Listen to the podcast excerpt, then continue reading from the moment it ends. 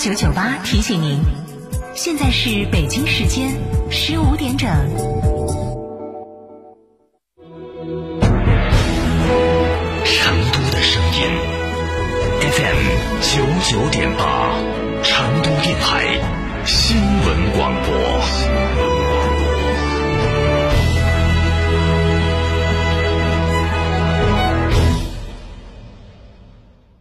张嫂，张嫂，我们几家小微企业都需要资金周转，咋个办哦？张嫂，我项目中标了，要启动资金啊！张嫂，我的装修也还差点费用。莫急嘛，打六六七七六六七七，找摩尔龙咨询嘛。摩尔龙致力为个人和小微企业打造一站式对接银行等直排金融机构的服务平台，提供专属客服服务。个人、小微企业需要资金就找摩尔龙一站式金融信息服务平台，六六七七六六七七。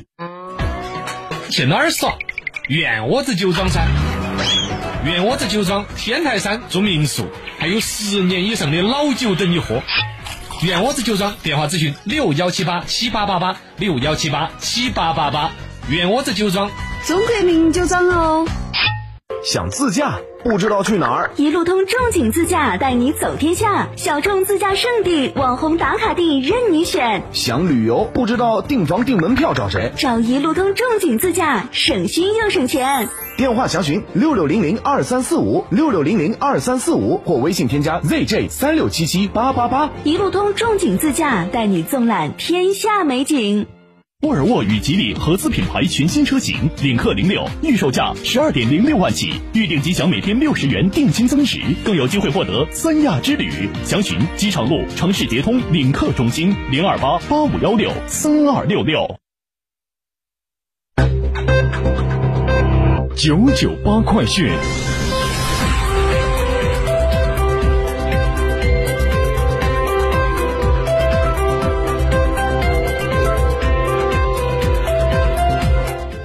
北京时间的十五点零二分，这里是成都新闻广播 FM 九十九点八，我们来关注这一时段的九九八快讯。首先来看本地消息。今天起到二零二二年的八月三十一号，作为成都城西主要的进出城的通道的清华路、青阳正街、锦里西路一线及周边道路交通组织进行了相应的调整。调整的第一天，早高峰整体可控，在光华村路口以外及二环路外的道路出现了较短时间的车辆排行，在锦里西路一线到锦里西路和小南街交叉口出现了车辆排行。交警在现场是根据实际情况，也及时的对沿途的信号灯的配时进行了优化调整。民警提醒，由于今天是交通组织调整首天，部分通过性的车辆的驾驶员还不太适应，没有选择远端绕行。而远端绕行在这期间是非常有必要的。如果是通过型车辆，建议是尽量的通过中环路、二环路以及一环路等环线道路进行大范围的绕行。同时，也希望驾驶员朋友多进行选择公共交通出行。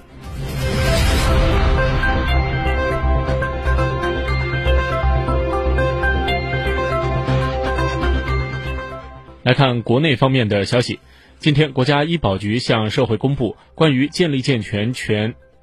职工基本医疗保险门诊共计保障机制的指导意见征求意见稿，并公开征求意见。意见明确建立门诊共计保障机制，报销比例从百分之五十起步，把门诊小病、常见病纳入了医保统筹基金支付的范围。个人账户的享受享受人群从参保人本人扩大到职工本人及其配偶、父母、子女。医保待遇方面的权威专家针对意见稿表示，这样这样的政策不参加。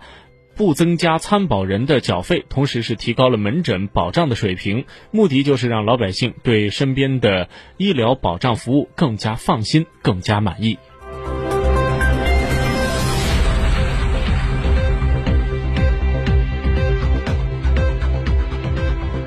今天，财政部副部长许宏才在记者会上表示，中央新增。财政资金通过直达机制下达市市县的基层之后，已经在保居民就业、保基本民生、保基层运转和重大基础设施建设方面发挥了重要的作用。数据显示，从分配的情况来看，截止到八月的中旬，扣除用于支付。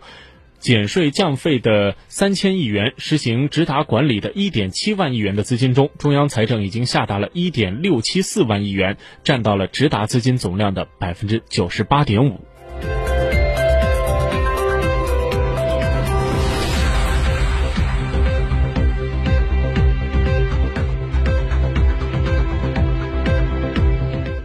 农业农村部市场和信息化司司长唐科今天表示，在新冠肺炎疫情全球大流行的背景下，国内外农产品市场运行的不确定性增加，一些消费者出于防范的心理，多买点粮油；一些贸易商和农户出于看好后市的预期，适当多囤点粮食，都是可以理解的。但一定要避免恐慌跟风，防止保管保管不善造成的浪费，也防止后期价格波动下跌带来的损失。国内终端粮油市场的产品的供给是持续的充裕，价格基本平稳，消费者完全没有必要过分的焦虑，甚至是恐慌抢购。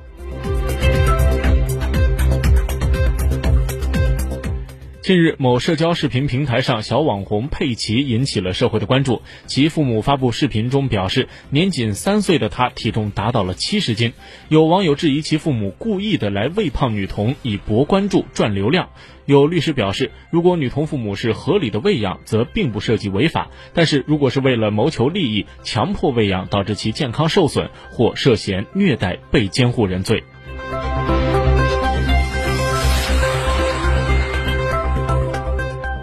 来把目光转向国际方面。根据韩国法务部出入境外国人政策本部统计，截止到五月，在韩国非法滞留者共三十九万六千六百五十四人，同比增长百分之十，创下了历史新高。根据韩国媒体的报道，受到疫情的影响，原本应该在签证有效期里出境的外国人是无法返回，导致滞留人员增加。非法滞留者中，百分之七十五为免签为免签入境九十天的人员，他们因为买不到回国的机票，成为了非法滞留者。其余的十。万多人因为韩国外籍同胞和有外国人登陆证的长期停留人员，韩国政策本部方面表示，正在努力的来帮助外国人回国，但有不少的国家以防疫为由拒绝本国公民入境。照此下去，预计韩国的非法停留人员短期内还将有所增加。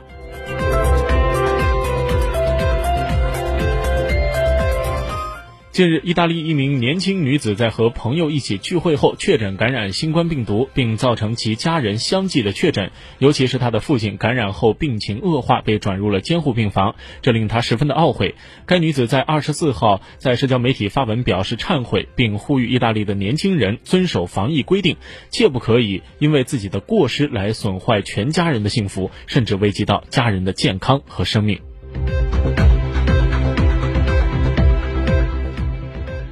根据日本媒体的报道，日本京都一所大学是研发了一款手持口罩，并计划在京都市内的大学及餐饮店进行推广。昨天，二十余名餐饮行业的代表聚集在京都市上京区的一家酒店，使用手持口罩样品来吃饭，也就是在吃饭时放下口罩，聊天时举起口罩遮挡面部，再进行交谈。